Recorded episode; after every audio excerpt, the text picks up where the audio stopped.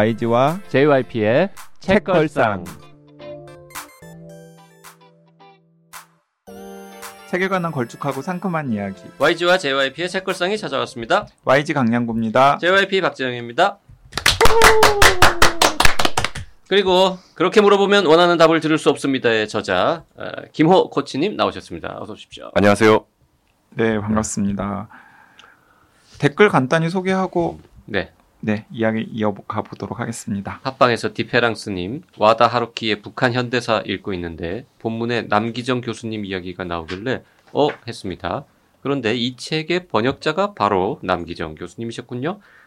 덕분에 잘 읽겠습니다. 네. 남기정 교수님의 스승이 이제 북한 현대사를 쓰신 와다 하루키 교수님이시죠. 네, 팟빵의 꼬냥 미유 초코님께서 저를 예전부터 아셨던 분인가 봐요. 저는 2000년대 초반 무렵 황빠들과 싸우던 강양구 기자의 기억이 워낙에 강렬해서 오히려 책걸상 방송에서의 감성 충만한 YG가 낯설게 느껴졌는데 이제 조금 적응해가고 있습니다. 결코 물러서지 않는 싸움꾼 YG도, 방송 중에 감정이 격해져 울먹울먹하는 YG도 모두 매력 있어요. 좋은 방송 늘 감사합니다. YG 매력 있죠. 네. 제바공님 YG 멘트. 내가 나이 들면 페터 한트케처럼 들려나봐. 멘탈갑 YG님, 양국항님, 파이팅입니다. 네. 노벨상 특집에서 이런 소리를 했었죠. 네, 이런 소리 했었죠. 이 페터 한트케가 좀 약간 이중적인. 그리고 허얼님도 YG 관련 댓글인데요. 별로 궁금하지 않은 노벨상 굳이 알려주며 생색내는 YG 넘나 구엽잖아요. YG는 나이 들어도 페터 한트케 닮을 염려는 없을 듯. 책걸상을 하시니까요. 사랑해요, 책걸상. 네, 감사합니다. 책걸상 그만두면 페터 한트케처럼 되는 겁니까? 그럴지도요. 네. 네. 마이크 땡땡땡땡님 댓글도 좀 소개할까요? 네, 안녕하세요. 반동가리입니다. 보내주신 책 잘 받아서 감사의 말을 전합니다. 좋은 책을 이렇게나 많이 선물 받고 보니 책걸상을 통해 올 한 해 누리게 된 즐거움에 다시 한번 감사하게 됩니다. 저는 과학 공부를 할 나이는 아니지만 과학에 관심이 많은데 YG님의 좋은 책 잘 읽겠습니다. 항상 좋은 방송으로 저의 삶을 풍성하게 채워주셔서 YG, JYP 두 분과 박평님, 혼비님께도 감사드리며 다른 분들도 함께 오래오래 저 같은 풍성함을 누리기를 바랍니다.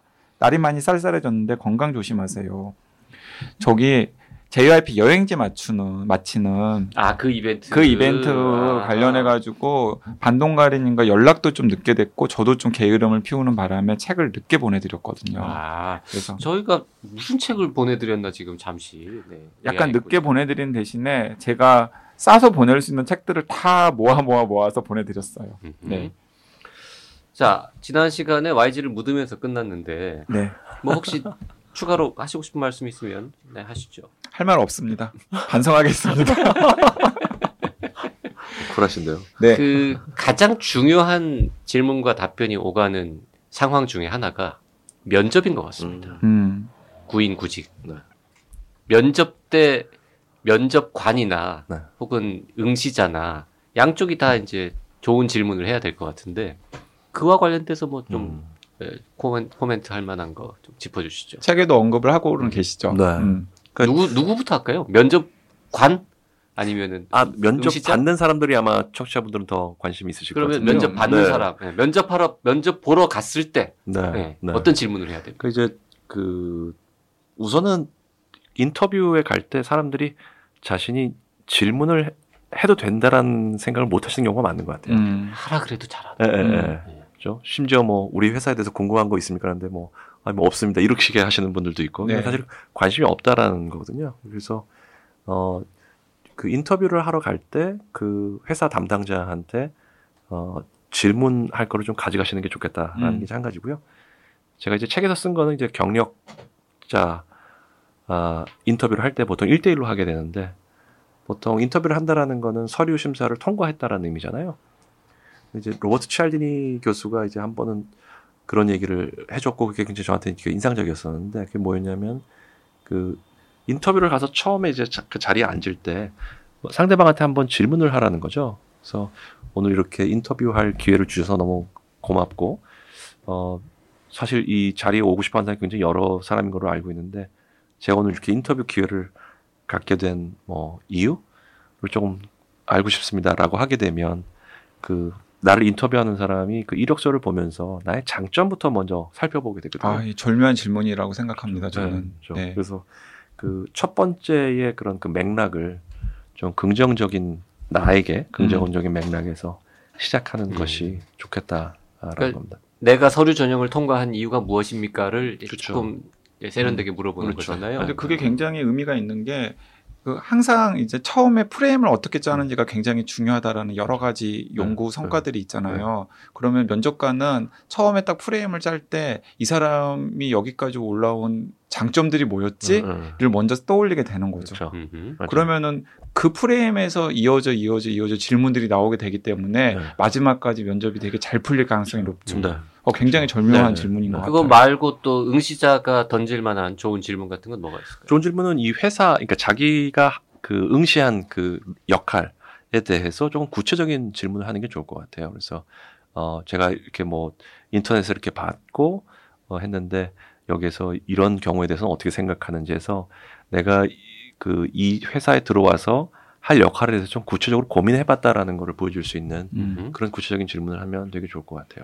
그 YG도 그렇고 저도 그렇고 이제 면접을 보러 가는 경우보다는 그렇죠. 하시는 경우 제가 면접관이 되어서 그렇죠. 네. 질문하는 역할을 할 때가 이제 더 많아졌는데 저는 거의 언제나 궁금한 게 있으면 물어보라고 하는데 없다거나.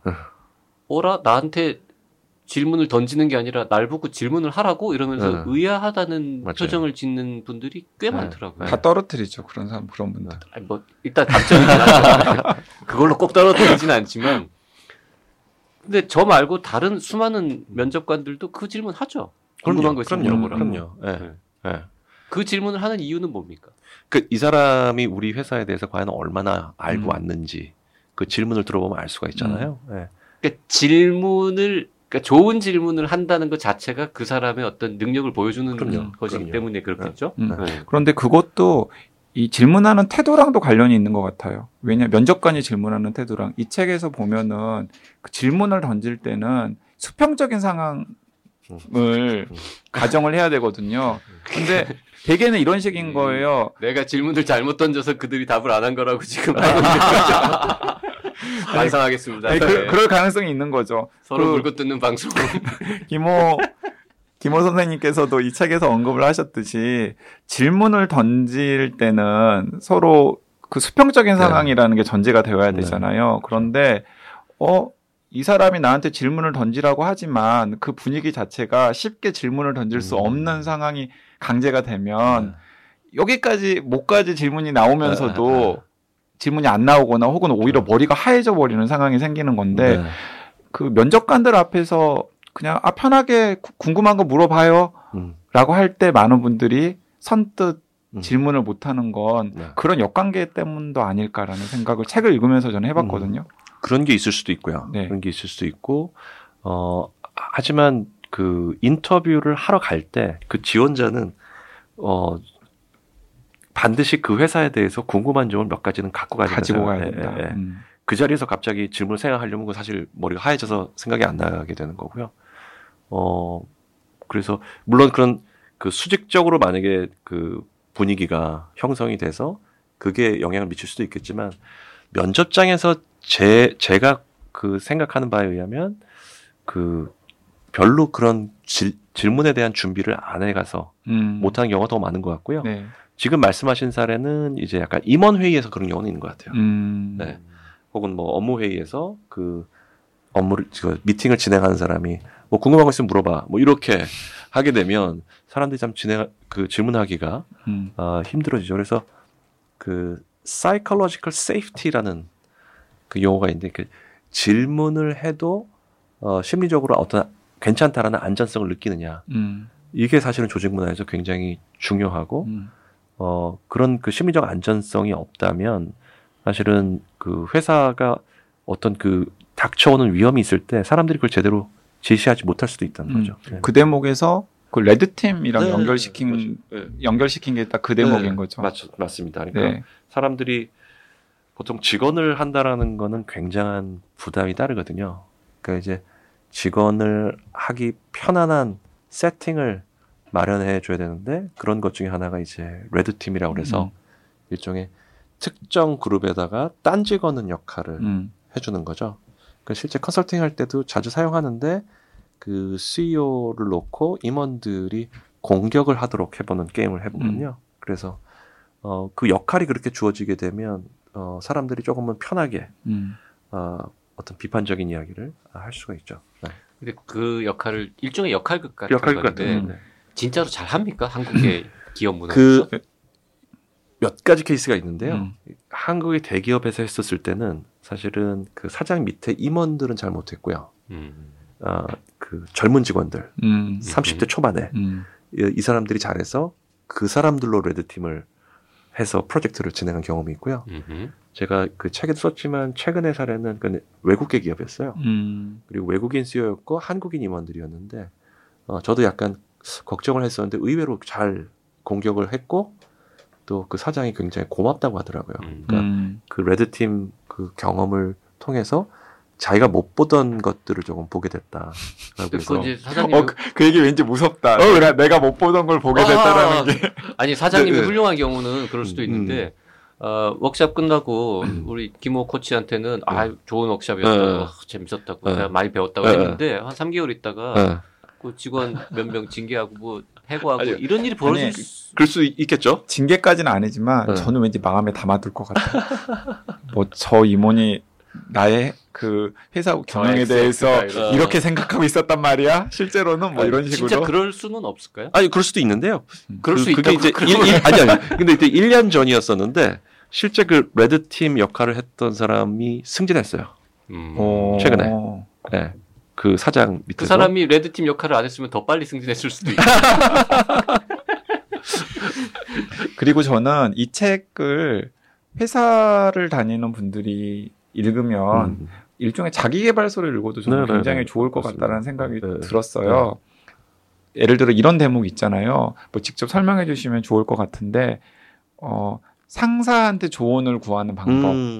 이거 좋아요. 아주. 네. 또 부하에게 조언을 구하는 방법에 대해서. 네. 그러니까 우리가 보통 프로젝트를 이제 할 때 나중에 결과 보고를 했는데 상사가 그건 내가 원한 게 아니야. 이렇게 되면 굉장히 황당해지잖아요. 네. 그렇기 때문에 중간 보고가 이제 중요한데 중간 보고를 할 때 이제 두 가지 접근 방식이 있습니다. 하나는 상사한테 의견을 물어보는 거예요. 네. 지금 저희 이렇게까지 해왔는데 이거 어떻게 생각하십니까? 라고 이제 의견을 물어보는 거죠. 또 한 가지 접근 방식은 조언을 구하는 겁니다.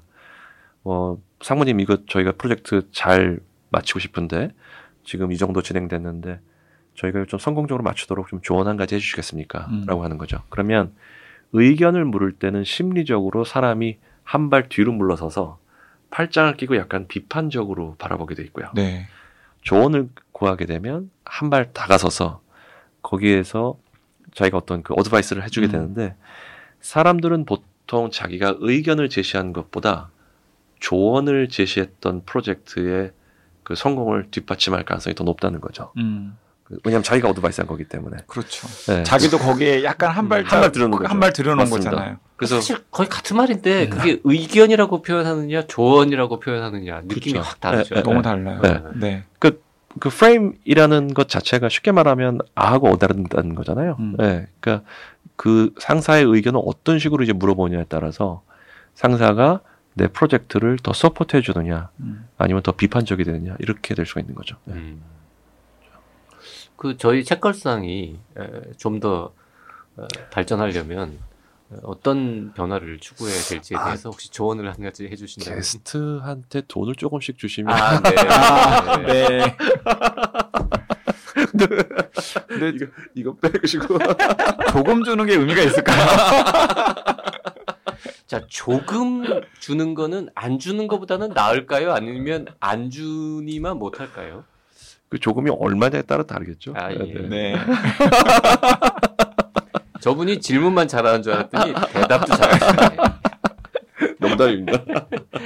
책에 보면 겸손한 질문이라는 그 표현 그리고 책도 있던데 그건 우리나라의 번역은 안 돼 있는 책인 것 같더라고요. 네.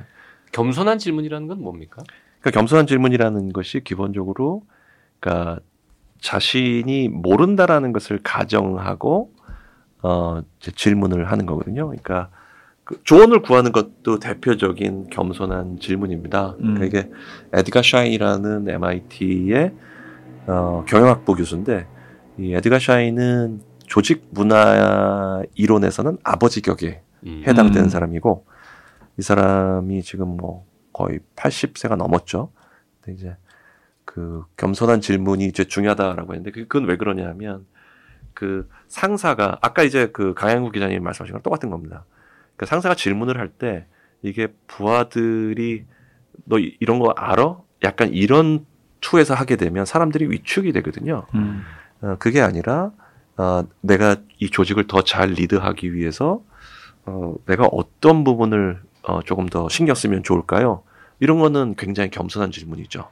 내가 여러분들한테 더 나은 매니저가 되고 싶고 더 나은 리더가 되고 싶은데 제가 어떤 점을 조금 더 여러분들한테 신경 써주면 좋을까요? 라고 물어봐서 사람들이 조금 더 아까 말씀드렸던 그 심리적 안전성을 갖고 답변할 수 있도록 그런 분위기를 만들어주는 것이 조직을 발전시키거나 새로운 아이디어를 제시하거나 혹은 조직의 어떤 위협이 되는 요소들을 사람들이 그 위협감을 갖지 않고 그 상사에게 바로 보고할 수 있도록 만드는 게 굉장히 중요하죠. 네.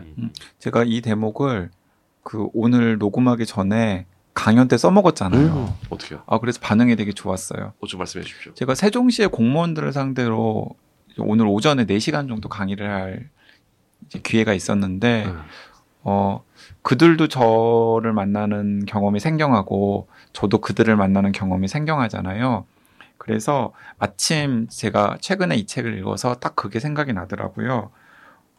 김호 대표님께서 이렇게 언급을 하셨어요. 113쪽 4쪽에 고객과의 회의를 시작할 때도 겸손한 질문을 하는 게 중요한데, 오늘 저희가 준비해 온 것들이 있기는 하지만 오늘 주어진 시간을 어떻게 분배하거나 사용하면 고객님께 가장 도움이 될까요? 라는 질문을 던져보라라고 조언을 하셨잖아요. 네. 그래서 제가 오늘 이런 과제 때문에 제가 여러분을 만나게 되었고 나름대로 준비를 많이 하긴 했는데 여기 사람도 많지 않으니까 여러분들께서 원하는 것들을 저한테 먼저 말씀을 해주시면 제가 강의를 하는데 큰 도움이 될 것 같습니다. 라고 이야기를 했더니 거기 소규모 강연이어가지고 참석했던 9분이 한 명 한 명씩 돌아가면서 자기가 이 강연에 올 때 기대했던 바가 이런 것들이고 기자님께 이런 이야기들을 들었으면 좋겠습니다.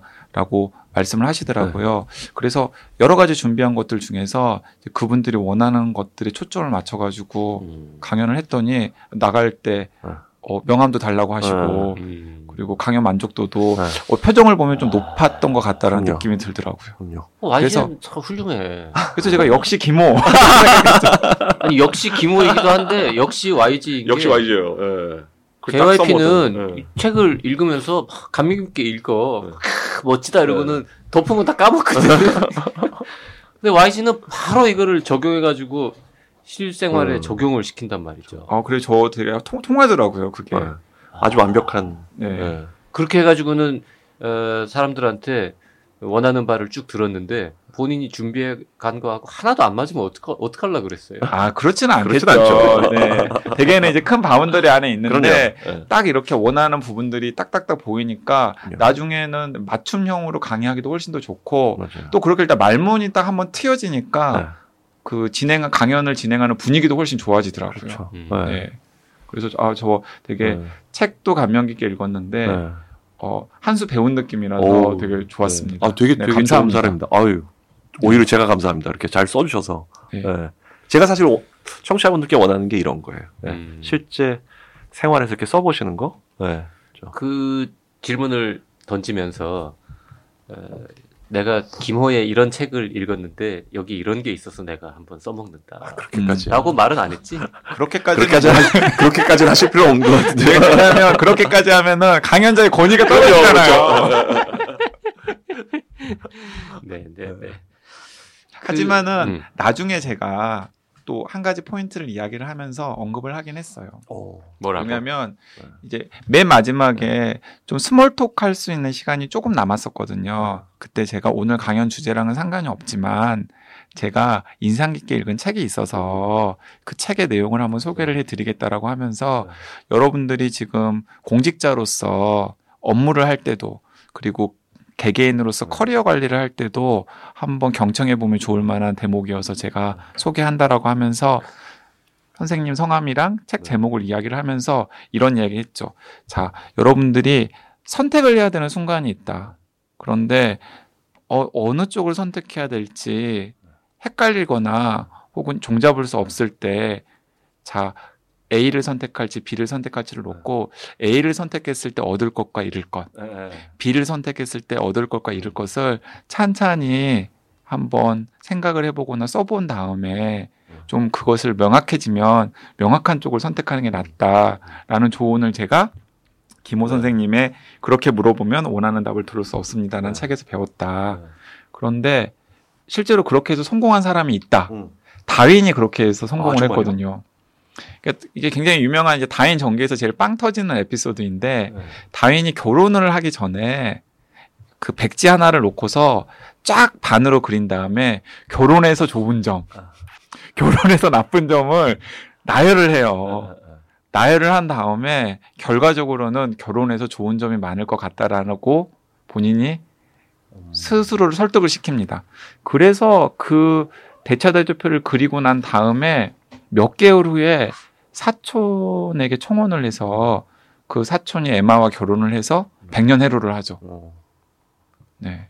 되게 흥미롭네요. 그래서 이제 그 얘기까지, 그 다윈 이야기까지 해주면서 제가 이 책과 김호 선생님을 소개를 했죠. 그게 다윈의 전기나 뭐 이런 데 나오는 거예요? 네, 다윈의 전기에 나옵니다. 네. 그 책걸상을 평소에 좀 들으면 교양이 많이 쌓여요. 진짜. 못 들었어요. 우리 방송에서 많이 한 얘기예요. 그 질문을 나는 많이 한다 사람들한테 특히 이제 뭐 부하 직원이라든지 주변 사람들한테. 근데 사람들이 나한테 내가 질문하는데 별로 이렇게 좋은 답을 내가 못 얻고, 혹은 반대로 야 질문 좀 해봐, 궁금한 거 있으면 물어봐봐, 의견을 내봐라고 했을 때도 사람들이 다 답을 안 해. 다 침묵을 일관해. 그러면 10중 8구는 그 묻는 사람의 잘못이라고 지금 보잖아요. 그 제일 그런 상황에 처한 그 윗사람이 명심해야 될 점, 이런 것 좀 알려주세요. 우선은 제가 그렇게 질문을 디자인하는 뭐 몇 가지 방식을 해놨지만 약간 저희가 그 긍정 탐구라는 분야가 있거든요. 네. 그게 쉽게 말하면은 왜 심리학에서도 맨날 트라우마니 이런 것만 하다가 긍정 심리학이 있잖아요. 그런 것처럼 그 경영에서도 문제 해결 에만 계속 그 포커스하다가 사실 최근 한 30년 동안 많이 떠오른 게 appreciative inquiry라고 해서 이렇게 긍정 탐구거든요. 이게 뭐냐면은 그 우리가 조직 내에서 어떤 그 질문을 던질 때 어떨 때 그 사람이 가장 그 신나게 일을 하는지 이런 거를 떠올려보는 질문을 하는 겁니다. 그러니까 이제 만약에 팀원이라면 팀원에게 이 회사 와서 일하면서 어떤 때 가장 그 일하는 거에서 재미를 느꼈느냐 이런 질문을 해보는 거죠. 그래서 그 사람이 자기의 긍정적인 측면을 발견할 수 있도록 도와주는 질문, 이런 걸 하게 되면 사실은 사람들은 굉장히 좋아하고 거기로부터 굉장히 또 좋은 인사이트를 얻게 되거든요. 그래서 오늘도 사실 녹음 오기 전에 바로 고객하고 이제 그런 그 팀 코칭을 하고 왔는데 거기서도 그런 그 긍정적인 질문을 했는데 그거 하다 보면 사람들이 그 의외로 그런 생각을 안 해봐요. 네, 항상 문제가 뭐지라고만 생각하지 내가 언제 가장 재미있게 일하지? 이런 질문을 안 던져봤거든요. 그래서 그런 긍정성을 좀 드러내는 질문, 그 다음에 조금 그 미래지향적인 질문, 뭐 10년 뒤에 어떤 모습을 상상하는지 이런 질문들을 던져보시면 좋을 것 같고요. 그런 의미에서 저는 일반적으로 질문과 관련돼서 사람들이 뭐 속담도 그렇지만 이 세상에 뭐 나쁜 질문 없다고 얘기하는데 저는 사실 나쁜 질문이 있다고 생각합니다. 특히 이런 관계지향적인 상황에서 던지는 질문과 관련돼서는. 그래서 나쁜 질문이 뭐고 좋은 질문이 뭔지, 좋은 질문의 특성이 뭔지를 사실 이 책에서 제시한 것이고, 그래서 그런 긍정성을 조금 드러내는 질문들을 해보시면 좋지 않을까 항상 문제만 파고드는 질문이 아니라. 그 책걸상과 관련해서 질문을 던져보면 왜 사람들이 3년째 되는 방송인데도 책걸상을 이렇게 많이 안 들을까라고 질문을 던지는 것이 아니라 그렇죠. 왜 매일매일 열심히 듣고 댓글을 남기시는 분들은 책걸상에 어떤 매력에 빠지신 걸까? 맞아요. 네. 이런 질문을 던져보시라는 말씀인 거죠. 맞습니다.